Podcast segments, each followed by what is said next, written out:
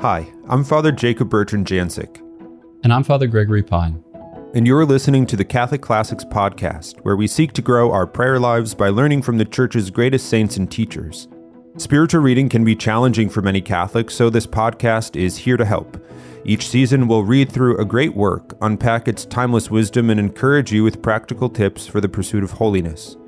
The Catholic Classics Podcast is brought to you by Ascension this season, we are reading Ascension's edition of Introduction to the Devout Life by St. Francis de Sales. To get your copy of the book and download the reading plan for this season, visit ascensionpress.com slash Catholic Classics or text intro to 33777. Be sure to follow us on your favorite podcast app.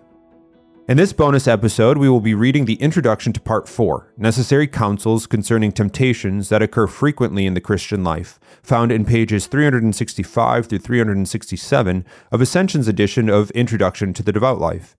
This introduction will give you an overview of what we will be covering in the following episodes for this part of the book.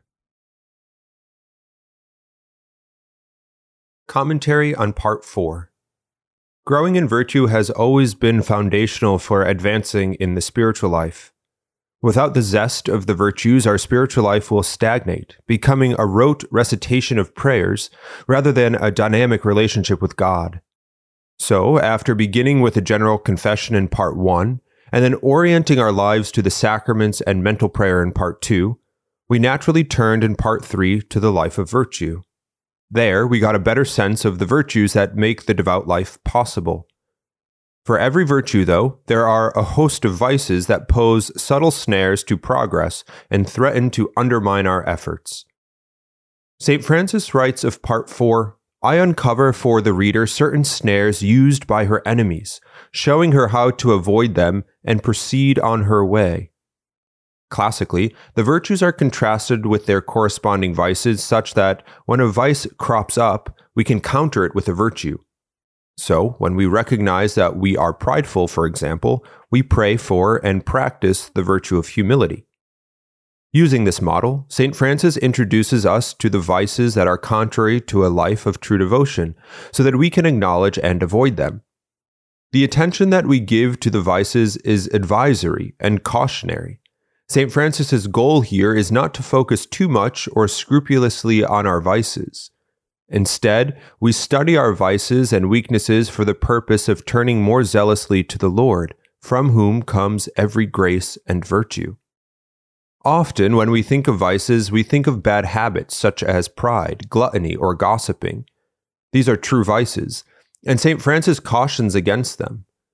But as with his list of the virtues, he does not intend to treat every imaginable vice. Rather, he turns his attention to more ordinary temptations faced in the spiritual life.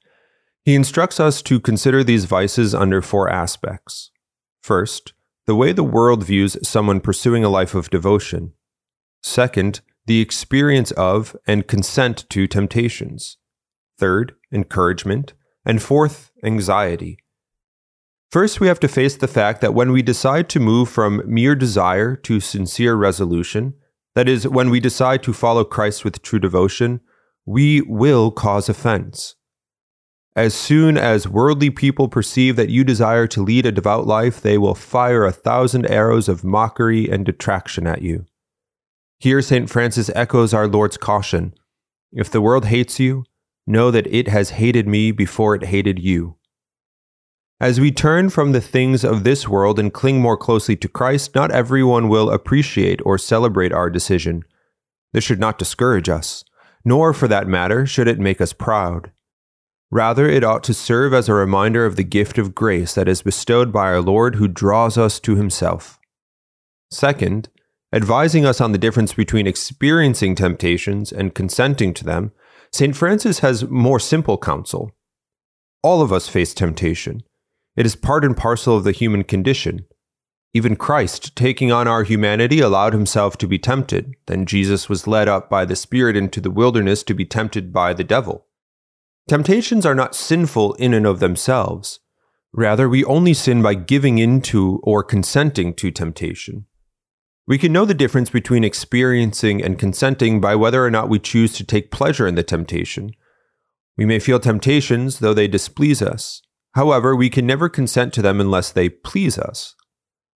Rather than get into the details of our tortured psychological states, St. Francis insists upon our ability to choose freely. If we choose the suggested evil or fail to turn away from it, then our act is sinful. For the final two points, St. Francis exhorts us to draw encouragement from our pursuit of the devout life and not to be unnecessarily anxious. He reiterates the fact that so long as we do not take pleasure in or consent to whatever temptation crops up in a given moment, we do not give offense to our Savior. Anxiety can arise when we momentarily lose sight of the God who is at work in our pursuit of true devotion, but if and when it does, we can simply return to that same God, the God of encouragement. As we attempt to live a life of devotion, a life of union with Christ, we must remain on guard against ordinary temptations, sins, and vices. If daily trials and temptations prove overwhelming, keep in mind that it is our Lord who moves our minds and hearts to know and to love Him. It is a grace that converts and sustains us. If our efforts are to prove fruitful, they must be rooted in this reality, and then we can be at peace no matter what temptations come our way. The pursuit of devotion and growth in virtue go together, for it is God who gives them both.